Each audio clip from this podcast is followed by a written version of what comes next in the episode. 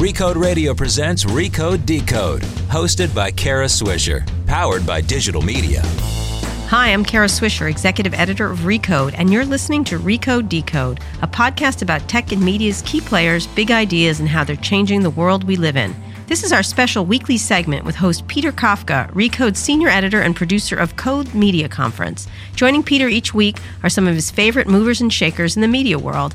This week, Peter talked to Shani Hilton, executive editor of news at BuzzFeed, a small little website you might have heard of. Peter and Shani spoke about how she rose to a senior role at one of the biggest new media sites in the world just a few years out of college. Here's Peter. Thanks, Kara. I'm here with Shani Hilton, who is executive editor of BuzzFeed News, or executive editor of news at BuzzFeed, or executive a title editor, that sounds like that. Comma news. And that means what at BuzzFeed? It essentially means that I oversee our U.S. news operation. So anything cool and newsy that comes out of BuzzFeed, you assigned, you edited, you wrote, you signed off on? Some of it, yeah. We're a pretty autonomous organization. A lot of it is ground up, but I do kind of oversee some of our biggest projects and, our day-to-day operations. So let's pull back even further. BuzzFeed is maybe the most important new digital publisher in the last couple of years. I would say so. You would say so. And one of the things that BuzzFeed is most famous for is producing lots of new, interesting news stories. You're in charge of that. You've got a staff of 100 plus people. Yeah, around 150 total globally. That's amazing. And so, obviously you'd have to be in the business for, 20, 30 years to reach that position? Mm-hmm. How long have you been doing news? Well, it depends on how far back you want to go. Let's go post-college. Okay. Post-college, 6 years, 7 years. God. Yeah. Wow. So you went to college where? I went to Howard University. Went to Howard University, so you must have graduated in the 2000s. Mm-hmm. And what did you think you'd be doing after Howard? It's funny, I got a journalism degree and I went in thinking I would be in news and I left thinking I didn't want anything to do with news because I was a little burned out, as one does when one is 21 years old. Sure, jaded. Smoking cigarettes. News businesses ground me up and spit me out. I'm done. Pretty much, you start when you're 13. It really does take a lot out of you. And so I thought that I was going to be, I thought for a while I was going to do news design and be a graphic designer. And then I thought, I want to get out of this altogether. And then I went to Princeton and worked in their comms department. I started as a designer and then I moved into actually writing again, and then I realized I missed news and came back. So you got back into news at the grizzled old age of 23, 24. Yeah. You were at Washington City Paper for a while. I was. And how did you end up at BuzzFeed? And what was BuzzFeed when you ended up there? BuzzFeed was fairly small. I think, I was employee number 224 or something. So big, but not... Yeah, but that was across the entire organization, sales and tech and everything. And it was a few years old at that point, and I was sort of looking to get out of D.C. I love D.C., but I was looking to sort of get out of political journalism, and I didn't want to stay in local news. So I thought, okay, New York, if you can make it there.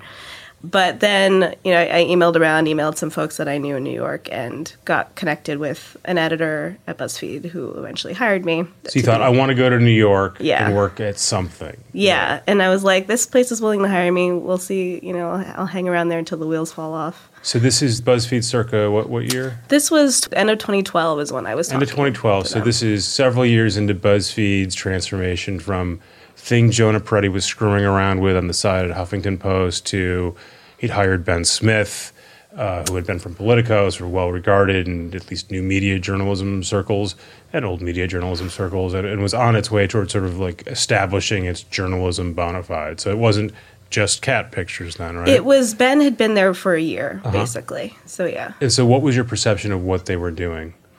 It was really fun. It was... I was dazzled by seeing the Empire State Building outside of my window. But, I thought it was the kind of stuff that was working on the internet at that point. It was, interesting essays. There was some reporting. The politics team was all really smart and good and people that I had heard of and known for some time. I had read Ben years and years before during the 2007 election.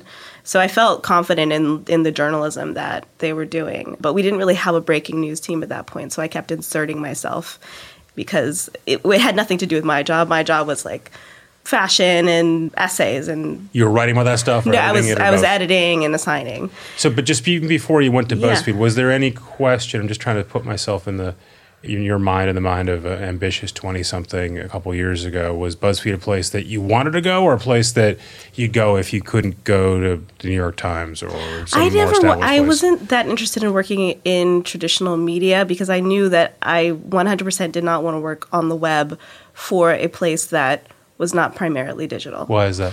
Because I had done it. Yeah. And I didn't like it. Because? Because it's really difficult to be a second-class citizen in a newsroom where the old media is what matters most. And while I really liked when I worked for digital for NBC, it was really fun and I learned a lot, I also just didn't feel like it was a job that would lead to like being the primary part of. So you think that's still the case at a lot of sort of traditional media companies, that they're traditional media companies who also have some sort of web presence? Yeah, they're starting to figure it out. I'm seeing a shift, but I still do feel like going to the digital side of a legacy publication is not ideal. So you knew that. I want to be all in on an all-digital company. Yeah. Were you looking around at other places? Were you sort of weighing different options? I was sort of looking around, but I also, somebody that I really trusted suggested BuzzFeed to me, and I thought, okay, well, you know, if this person thinks it's BuzzFeed, then I'm going to try that out and see what happens. Like, I felt confident in my ability to get a job if it didn't work out, so. It's awesome to have confidence. There was a period, and it's still going on, but I think it was stronger a few years ago, where some of the older digital publications were really skeptical about BuzzFeed's ambitions in news. Put me in that category. Thought, all right, this is something they say they want to do, but also we've seen this playbook before. Huffington Post did this. You build up an audience however you build it up, and then at some point you want to sell it to advertisers, or you want to sell it, period, so you gussy it up with sort of more established news bona fides. I think, by the way, that's still happening some other places. Did that occur to you, or you thought, no, they're serious about this, I'm in? I mean, my thought was, you know, it seemed serious. Ben, to me, is like we have very similar journalistic instincts. I thought, like, this is the kind of person that I would like to work with. Jonah Peretti has only ever been very pro-news as a core part of the business. And the investment that they made early on, it was just really clear to me that at the very least, I'm going to come out of this with some great work under my belt. And so you jump in, you're doing features and you said fashion? Yeah, fashion, essays. I had the sports team. It was weird. We had a sports team.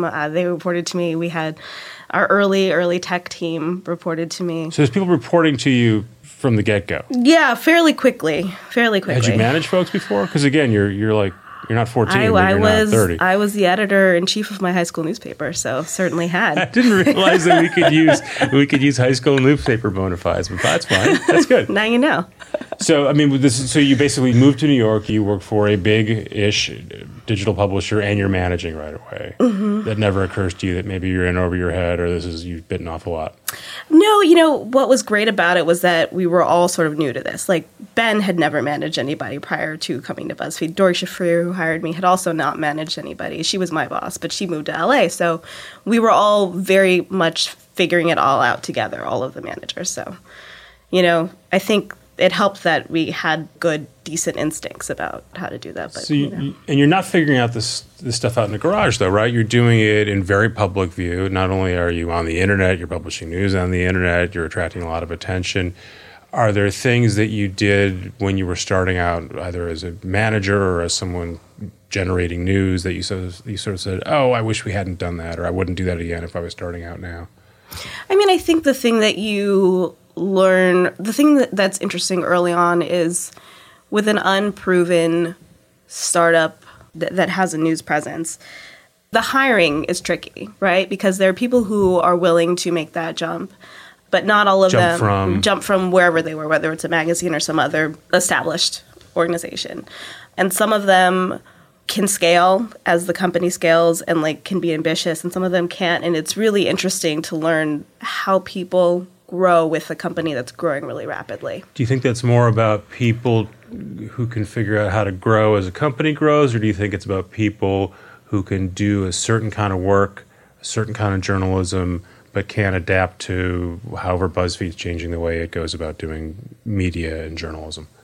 I think it's about ambition and not feeling like, okay, we've figured it out. Because what you end up doing is you become stagnant, and we're still in a state of figuring things out. And that's really the challenge, especially as we become more established. And so for people like me or for Ben, who, like, we are into change, we're used to it, we're down with it, the bigger we get, the harder it is to get people to realize, oh, like, we don't always have to do things the way that we've done them for the last 6 months. We can change that. So 6 months is a legacy for you guys. Yeah. And again, I don't think this is your work, and we can talk about sort of what it is that you do and what you don't do there. But, you know, you will notice if you're looking at BuzzFeed from afar that for, I don't know, a couple months, a ton of news quizzes are coming out of BuzzFeed. And clearly you guys have figured out something that works, and you sort of repeat it. You do it over and over. You've even got sort of analytics that help you sort of tweak that stuff for maximum efficiency. Does that kind of model and template work for news as well? It does, although I think, you know, the core of the way that we do news has been about not being necessarily comprehensive, not necessarily serving everything, but figuring out where we can break through and really throwing our resources at the places where we can add something as opposed to like trying to keep up with everybody else. Right. Okay. So there's no template here for you. I guess at once both comforting and also a little freaky, right? You have to sort of invent a new way of covering things all the time. Yeah. I mean, I think there is a bit of a template for some things. You know, if you have a mass shooting, we've had enough of those in the last 2 years that we know exactly what to do when that happens. There is a mass shooting template, unfortunately. Yes, there is a mass shooting template, unfortunately. Like, you know, also with political primaries, you know, we have pretty experienced, longstanding political reporters and editors who know what to do when, you know, during that process. And then, you know, we have investigations, which we treat pretty traditionally in a lot of ways. So, you know, there's some things that we do have a template for, other things not so much. So when you say traditionally, right, my perception of the average BuzzFeed employee is that they're quite young. Whenever I step near your office, it looks a bit like Logan's Run. Everyone there appears to be 24.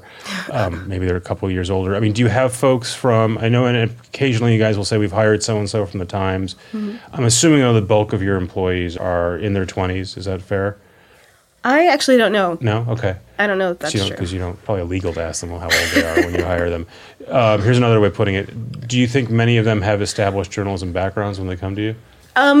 For our news reporters, a lot of them are young. Most of them have had jobs at other places. Not all of them. Some of them are right out of college. But in terms of our more senior management, most of those people are, you know, older than I am. And have, you know, decades of experience at various publications. So when you're onboarding people and you're saying, this is the BuzzFeed way, this is how we do things, or this is how we did things a month ago, and maybe it's going to change tomorrow, what do they typically have to unlearn or learn? What's something new that they're doing at BuzzFeed they weren't doing somewhere else? I mean, I think the thing that we try to focus on is making sure that people don't feel like they can't try something new. That's huge. And so that's something that you learn.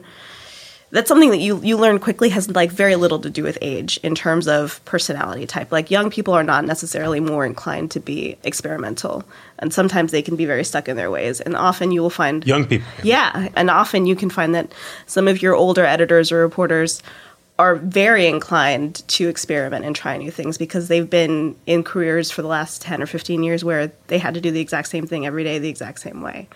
And so they're eager to try something new. Yeah, it's been really fun, actually, with some of our much more experienced reporters and editors to see them really embrace the web. Like, you have our investigations editor who never sent a tweet before he came to BuzzFeed and now is obsessed. And not that he tweets all day long, but that he is constantly tweaking and thinking about exactly how to word things and get them out there. And he really has embraced it. So it's very fun to see that kind of thing happen. So speaking of embracing change, that is the theme of the Code Media 2016 conference, which someone like Shani should be attending. It's February 17th and 18th in Laguna Niguel, beautiful Pacific Ocean in February. Come on down. Code Media brings together more than 300 of the most influential people in media and technology, just like Shani, for 2 days full of candid, unscripted conversation with people like John Skipper, who runs ESPN. You can find out more at recode.net/events. And because you are listening to this podcast, we've got a special opportunity just for you, our podcast listeners. We're going to give away a free ticket to Code Media 2016. Here's the deal. You send me an email. You tell me why you want to go. We'll pick the best email. And we're going to give that person a free 2-day pass. There is a catch. You're going to fly yourself out there and get yourself a hotel room. But it's a $3,000 ticket, so you're going to come out in advance. So here's the deal. Email me at recode.pkafka@voxmedia.com. That's recode.pkafka. That's my name and the letter P at voxmedia.com. Send it to us next week. We'll announce a winner. It's going to be very cool. It's our first ticket giveaway ever. You guys are not in the events business, right, Shani? No. You guys will occasionally do something where you bring Seth Rogen in to talk about a movie and drink beer, but... We don't do a ton of events, although I think that may change. Who knows? Yeah. So let me talk about what BuzzFeed does and doesn't do. So you guys have figured out a bunch of different ways to write about news online on your website. You've also figured out how to sort of port some of that stuff now to platforms like Snapchat, Twitter, we were talking about a minute ago. And video is very, very important to BuzzFeed. But I don't think you guys at BuzzFeed News do much video. Is that right?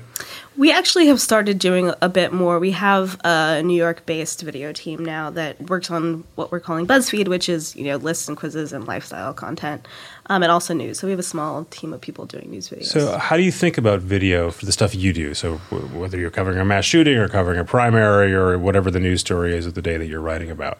I mean, the thing that we know we don't want to do is replicate television video. That just does not work.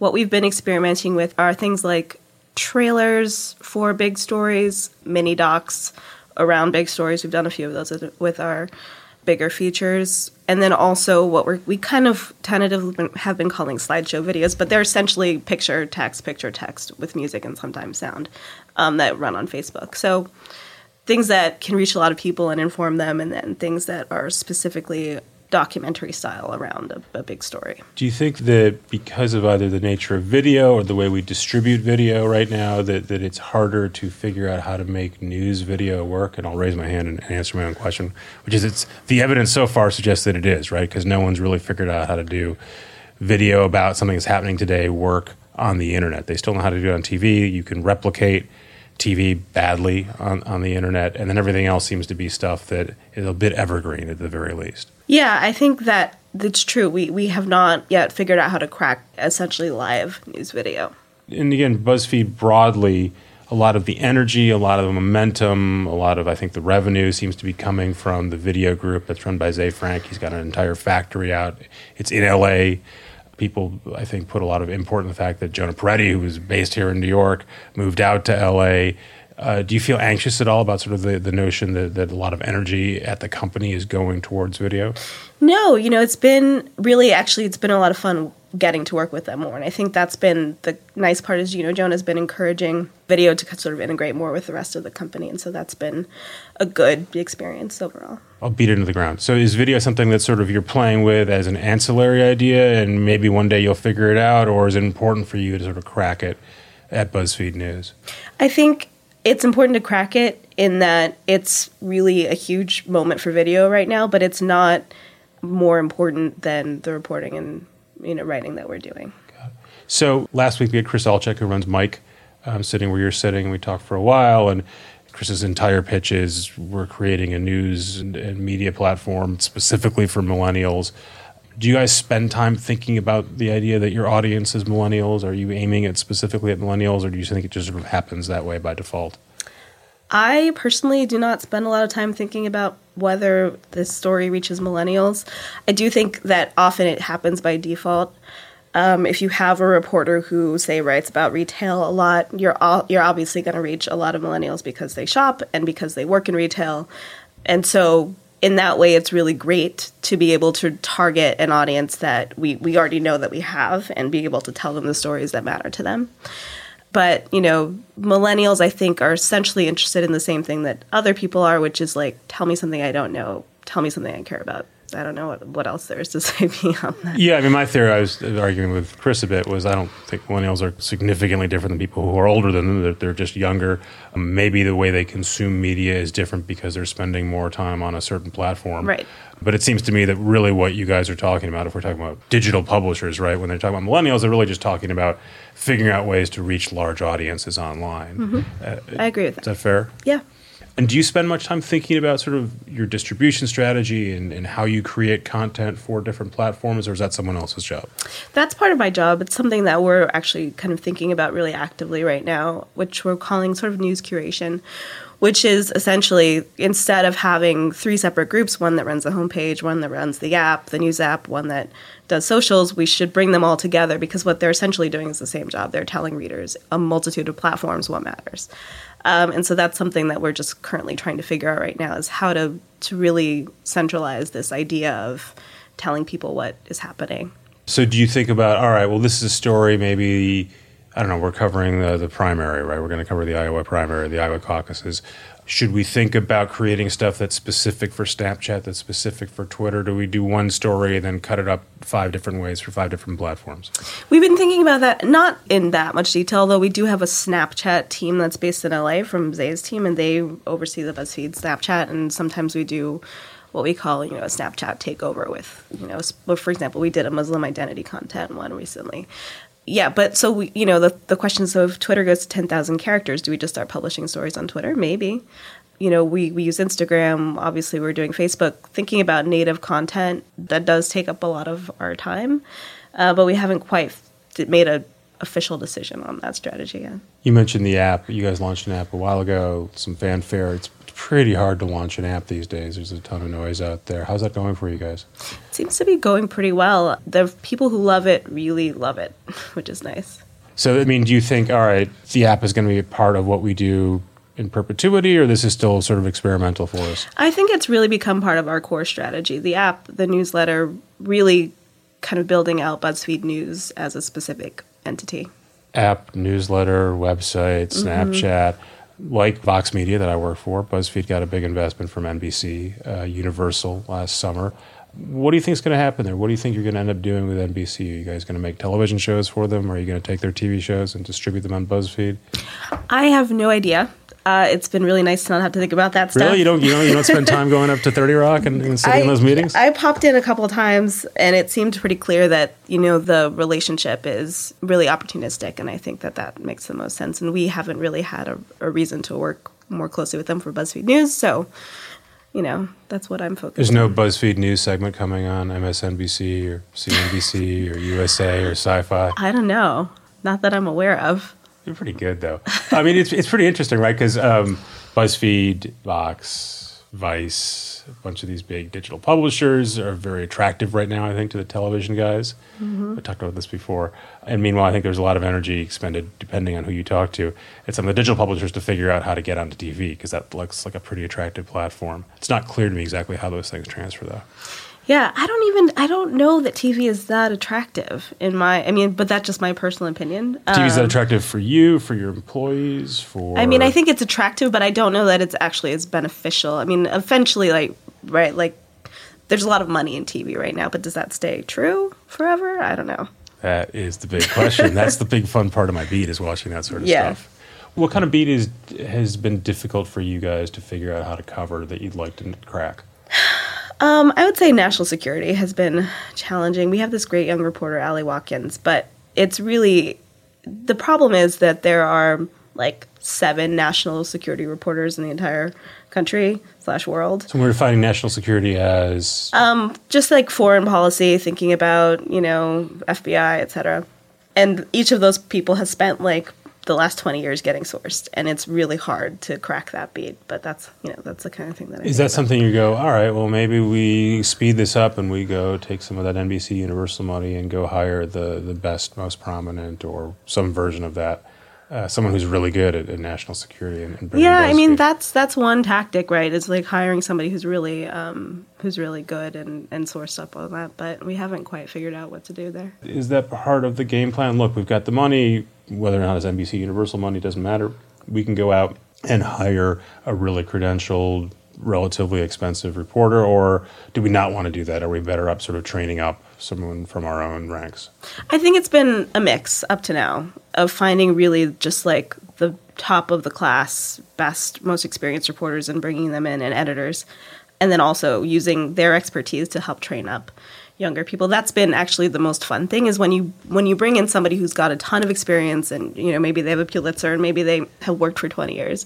It's really important to us that those people are excited and psyched to work with a 24-year-old who just got out of college and is on her first beat. And luckily, we've had that success with those relationships. Can you tell in advance, oh, that's going to work, or is it always a crapshoot? I think it's more you get a sense from the person what they want to do. And I think we've been lucky, basically. It's good to be lucky. So we've got the election coming up. That's obviously going to be a big story for you. And I think Ben Smith, that's sort of core to his identity as a journalist. Mm-hmm. What else is going to be important to you coverage-wise the next 6-9 months? I think that we are just going to keep hammering on stories around just like really the thing that I'm focused on is uncovering wrongdoing, basically, and seeing where we can make inroads there, big and small. I mean, I think, you know, we're really interested in stories around, we had this big tennis story recently that showed evidence of match fixing. We have stories just of kind of, you know, American stories of injustice, whether that's, you know, people who been sent to jail wrongly or, you know, trying to figure out who killed a woman, this woman, Jessica Chambers. That was a big story for us. Just telling these stories that, I don't know, that open up our understanding of, you know, the country and the world also. So big, ambitious, important stories, stories that get attention. Yeah. Stories that hopefully, you know, comfort the afflicted, right? When you do these sort of things, do you keep running into people saying, why is BuzzFeed writing about match fixing in tennis or trying to figure out who killed someone or any of this stuff? Or do they go, oh, no, it's natural that you guys would do this. You're a big national news organization. You know, I think we're kind of at a weird place where people who are familiar with the media landscape don't have those questions anymore. It's very clear to them what we're doing and why we're doing it. And then there are people who think it's funny to, you know, make jokes about cat pictures, and sure, I love cat pictures. It's probably a middle ground, right? Where you're not really spending much time thinking about the media, right? Yeah. And maybe you don't know what BuzzFeed is, or you see their stuff, yeah. And it's showing up in your news feed, and maybe you don't think of them as a serious news organization, not because you're a jaded media person, just because you're just a regular human being, right? But again, it's more and more common for you. Do you handle the investigative stuff like the tennis story? We have our investigations editor oversees that. We work together closely on a lot of these stories. So. And that one was done with the BBC. Is that the first time you guys have worked with BBC? That was not the first time we worked with the BBC. BuzzFeed UK worked with them on another story that was another investigation around an English charity called Kids Company. But this was BuzzFeed US, BuzzFeed UK, and BBC working together on the match-fixing story. And you've done these other joint investigations in the past with other organizations? We've done a couple. We did one with the Seattle Times recently into Warren Buffett's loan company. And was that yours, or was that, again, through the investigative group? That was through the investigations group. And is that a resource thing? Is it a credential thing? Both? I think it just depends on – it's often like information sharing when you have – these different pieces of the puzzle, and you're able to bring them together in collaboration with another company. You know, it's not parallel, but I think of the Al Jazeera, HGH, Peyton Manning story from a couple of weeks ago, and there seems to be an issue with that story, but the part of the issue with that story was it was coming out from Al Jazeera, and so it's a lot of people hearing it said, well, that's just not a credible story. It's coming from Al Jazeera. They didn't understand what it is. But you guys think you've sort of cleared that hurdle. A BuzzFeed investigation is no longer sort of a question mark. Yeah, I think so. It's pretty awesome. Yeah, it is. So I came here late. You were on your iPhone. Is this a 24/7 job for you? Do you need to be checking your phone constantly? Yeah, it is, but it's not too burdensome. I really like the work. So do you get downtime? Is there time when the phone goes off? I try to when I am away, when I'm actually on vacation. I try not to look at work, but otherwise I'm peeking at my phone. And we just talked for like 22 minutes, and you did not look at your phone once, which was awesomely impressive. I don't want to keep you from it any longer. Shani, thanks so much for your time. Yeah, happy to. Appreciate it. And thank you, listeners, for tuning in. If you enjoyed listening to this interview as much as I did conducting it, you should subscribe to the show. Catch up on previous episodes. Be the first to listen to future episodes, all on recode.net/decode. And if you're listening to this, you probably know already that Recode Decode is twice a week, every Monday and Thursday. And now there's a new show, also free. You should listen. It's called Too Embarrassed to Ask. It's hosted by Kara Swisher and Lauren Good. Every Friday, Kara and Lauren answer your burning tech questions, also other tech questions, and they review the latest gadgets. You should check it out. The second episode is tomorrow, January 22nd, and you can find all the info about how to listen and how to subscribe at recode.net/podcasts. Kara's back on Monday. She's going to be talking with Lyft President John Zimmer, and I'll be here on Thursday with Nick Denton of Gawker Media. Tune in then. This has been Recode Decode, hosted by Kara Swisher, powered by Digital Media. For more hard-hitting interviews with insiders from the worlds of tech, media, and politics, subscribe to Recode Replay on iTunes, featuring candid conversations with leading voices like AOL CEO Tim Armstrong, Goldman Sachs' CIO Marty Chavez, the team behind the hit TV show Empire, Shark Tank investor Mark Cuban, and presidential candidate Hillary Clinton. They're all on Recode Replay.